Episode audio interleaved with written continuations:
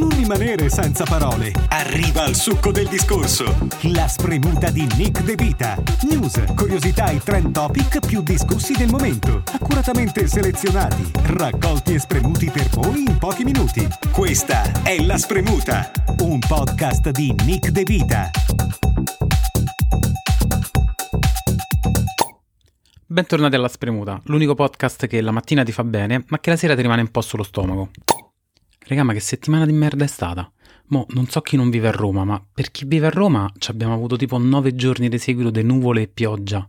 Cioè, mi sembra tutte le mattine di svegliarmi in Scozia. Penso l'unica persona che ci ha avuto una settimana peggiore di chi vive a Roma è il social media manager di Ballando con le Stelle, a cui sto tanto vicino, che mh, si è sbagliato e ha retweetato una cosa che non doveva retweetare Adesso non la posso dire, se no mi censurano il podcast, però casomai cercatelo.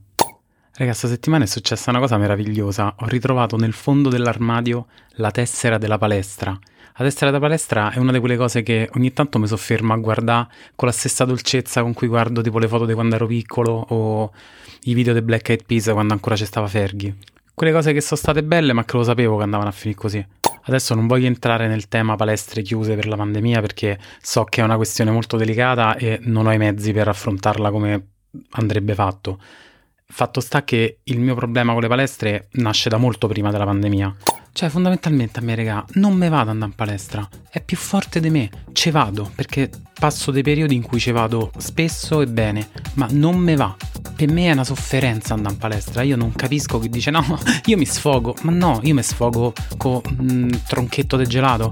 Mi sfogo in altri modi, ma non mi sfogo con la palestra, perché la palestra mi fa soffrire.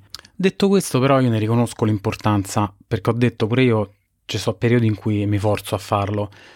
Pure perché, raga, io ho le ginocchia che quando faccio le scale fanno lo stesso rumore delle pubblicità del Magnum quando viene morsa la cosa di cioccolato.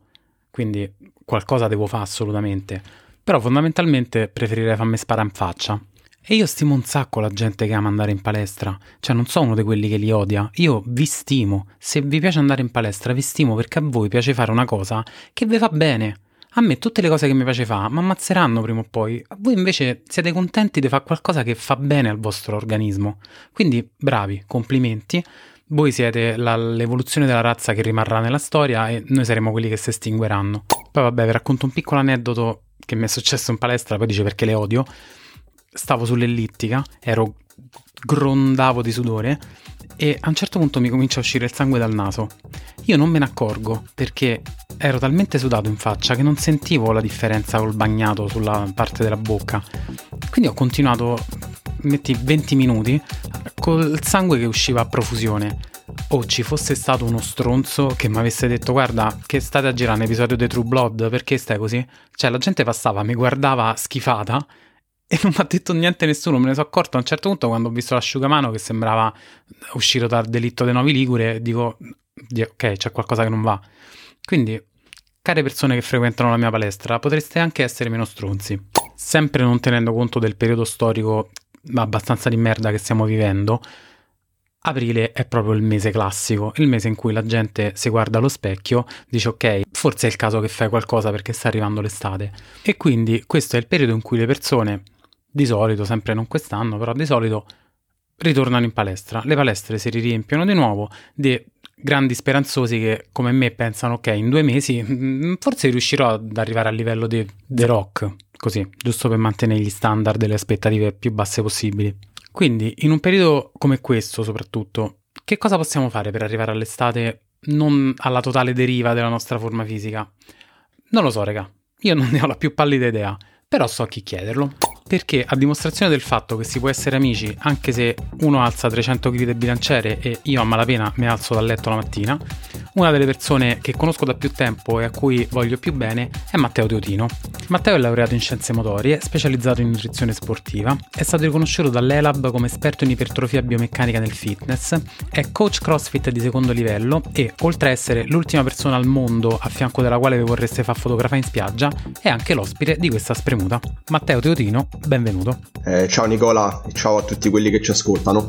Allora, in questo periodo, chi non ha particolari esigenze atletiche, ma magari vuole arrivare all'estate non proprio disastrato, che cosa può fare per vedere qualche risultato? Allora, diciamo che per avere buoni risultati da qui all'estate andrebbero fatti 2-3 allenamenti settimanali e mantenere la costanza appunto di farli da adesso che stiamo a metà aprile fino a giugno-luglio e ovviamente un allenamento fatto bene, quindi non eh, cose improvvisate, cose prese a caso da YouTube, cose prese a caso da internet. E quindi per questo io consiglio sempre di, di rivolgersi a un professionista e farsi seguire appunto per farsi dare un piano di allenamento che porta a dei risultati Secondo Google Trends, e da quando la cantante Noemi ha detto che ha raggiunto così il suo peso forma per andare a Sanremo, i termini di ricerca più cercati in questo momento sono Tabata e HIT, scritto H-I-I-T. Che cosa sono questi due allenamenti e tu quali consigli di provare e per quali esigenze? Allora, il protocollo di lavoro HIT significa High Intensity Interval Training e praticamente consiste in degli intervalli di lavoro medio-alta intensità okay. fino ad arrivare ad alta intensità intervallati a dei lavori di recupero. Mm. I lavori di recupero possono essere dei lavori di recupero completo, in cui la persona sta completamente ferma, oppure in dei lavori di, recu- di recupero con una frequenza cardiaca molto bassa. Il Tabata che cos'è invece? È sempre un hit, solamente che il lavoro è 20 secondi e il recupero è 10 secondi, e questo lo andiamo a fare per 8 volte. Ovviamente però va sempre contestualizzato bene e come consigliavo nella domanda precedente andrebbe sempre inquadrato da un professionista per eh, non rischiare anche di far far male alle persone, perché comunque si arrivano a lavorare anche con una frequenza cardiaca alta. E con quale consiglieresti di iniziare? Consiglio di partire dall'IT perché è più modulabile, quindi appunto la persona può scegliere eh, quanti intervalli fare, quanti farli durare, può arrivare fino a un minuto di lavoro, quindi è più gestibile ed è più facile per, eh, per il neofita, quindi la persona nuova. Ascolta, oltre ai consigli che già abbiamo dato nella puntata di questo podcast dedicata alle diete, che vi consiglio di andare a sentire, che cosa mh, consiglieresti per arrivare il meno affamati possibile e per avere più forza possibile durante gli allenamenti? Considera vanno bene pure droghe, tanto siamo tutti adulti. allora, droghe poi semmai facciamo un discorso a parte. Va più che bene. E, no, a parte gli scherzi. E per quanto riguarda l'alimentazione, allora innanzitutto andrebbe fatto il calcolo sul fabbisogno energetico della persona e questo va fatto calcolando il metabolismo eh, a riposo, questo poi va aggiunto le calorie consumate per l'attività lavorativa, poi vanno introdotte anche le calorie consumate durante l'attività fisica. Poi a seconda dell'obiettivo ti vai a, a creare un deficit calorico se vuoi perdere peso, oppure a fare un surplus calorico se ti vuoi aumentare massa muscolare. Una volta che hai chiaro anche questo discorso, le calorie vanno divise su 4-5 pasti. È sbagliato pensare che la dieta sia una restrizione, ma è semplicemente un uh, dividere bene le calorie durante la giornata, che appunto non ti portano a strafogarti la sera, che è un errore grave. Nell'introduzione ti ho presentato dicendo che sei anche titolare di un box CrossFit.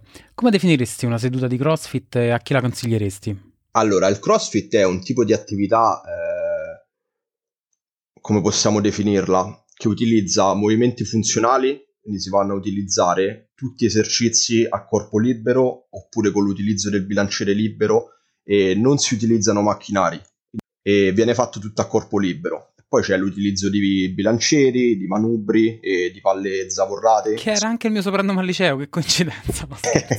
Scusami, continua.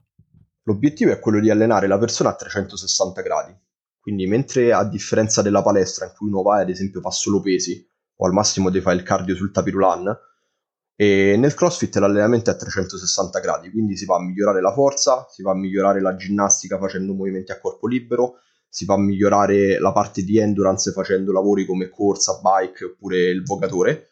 E tutto questo cosa fa? Allo stesso tempo ti innanzitutto migliora a 360 gradi, quindi la persona diventa più forte, più resistente, più agile, più coordinata, quindi tutta una serie di capacità che in palestra facendo esercizi guidati te non fai. Poi è ottimo perché contemporaneamente riesci a migliorare la massa magra, quindi a tonificare e a mettere su muscolatura, e a bruciare calorie e bruciare grasso. Infatti il CrossFit è uno strumento ottimo per, per persone che vogliono fare entrambe queste due cose. Che è meraviglioso se non fosse per il fatto che poi io sono venuto a provare e volevo morire. Allora, diciamo che innanzitutto è adatta a tutti, Appunto. perché si inizia con cose super di base. L'unica cosa è che comunque è un'attività, come dicevamo nell'it in precedenza, ad alto impatto. Quindi la persona che magari è abituata ad andare in palestra e che ne so, tra una serie e un'altra sta 10 minuti al cellulare oppure Eccomi, sul io. cammina, cioè praticamente non si allena, eh, nel CrossFit farebbe difficoltà perché te comunque nella lezione di CrossFit sei seguito durante tutta l'ora. C'hai il coach che ti spiega le cose, c'è il coach comunque che ti incita, che ti sta dietro, perché appunto cioè, da noi si ottengono i risultati. A proposito di questa attenzione che c'è da parte dei coach, io voglio raccontare di quando tu hai aperto il tuo box. Io sono stato uno dei primi iscritti e nessuno però sapeva che noi fossimo amici. Ok? E nel CrossFit, sai, c'è molto soggezione nei confronti del coach. Quindi te correggevi la gente e gli altri tutti un po' redarguiti, così con lo sguardo basso. Poi passavi da me e mi facevi tipo Nicolo stai a fa male. E io serio ti rispondevo tipo scusi, la smette di guardarmi per favore? E la gente mi considerava tipo una merda. Eh, sì, mi mi guardava ricordo. troppo male.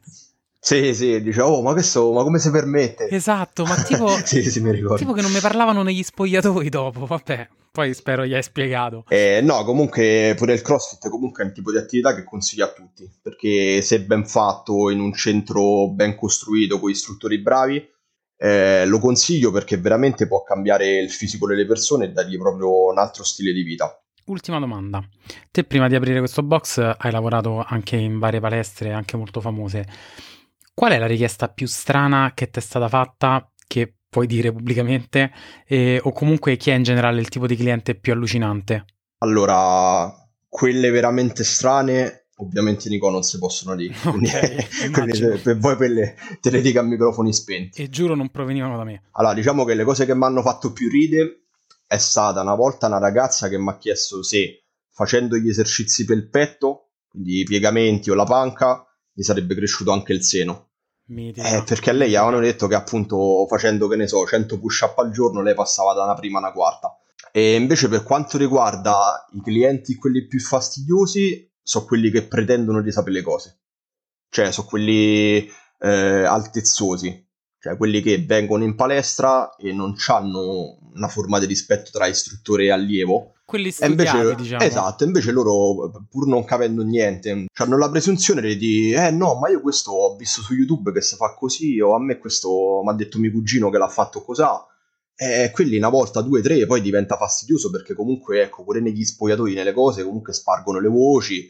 Eh, alcuni addirittura si permettono di dare consigli su alimentazione, su integrazione. E io sono la preda preferita di questi tipi che mi placcano negli spogliatoi, forse perché mi vedono tipo quello debole del gruppo. Sì, sì, ok. Allora, diciamo che quello altezzoso, quello saputo, non è che va da uno che ne sa più di lui.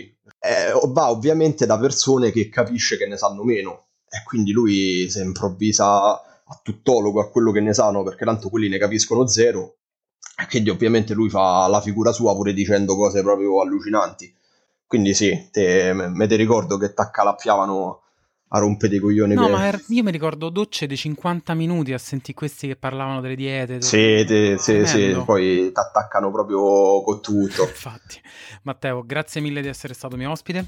Ciao Nicola, grazie a te per lo spazio e grazie a tutti quelli che ci hanno ascoltato. E se siete di Roma, andate sul profilo Instagram at CrossFit Tuscolana per avere tutte le informazioni sul box di Matteo. Questa spremuta, ragazzi, finisce qui. Grazie a tutti per avermi ascoltato. Se vi è piaciuta questa puntata, seguite la spremuta su tutte le vostre piattaforme di streaming. E vi ricordo che trovate la spremuta su Facebook, Instagram, at la spremuta podcast, sul sito www.laspremuta.it. O se volete contattarmi, potete farlo alla spremutapodcast chiocciolagmail.com. Dalla persona che ha prodotto meno acido lattico della storia è tutto. Ci sentiamo sabato prossimo. E come dicevo a tutti i personal trainer, per la prossima volta mi faccio sentire io, dai. Questa è La Spremuta, un podcast di Nick De Vita.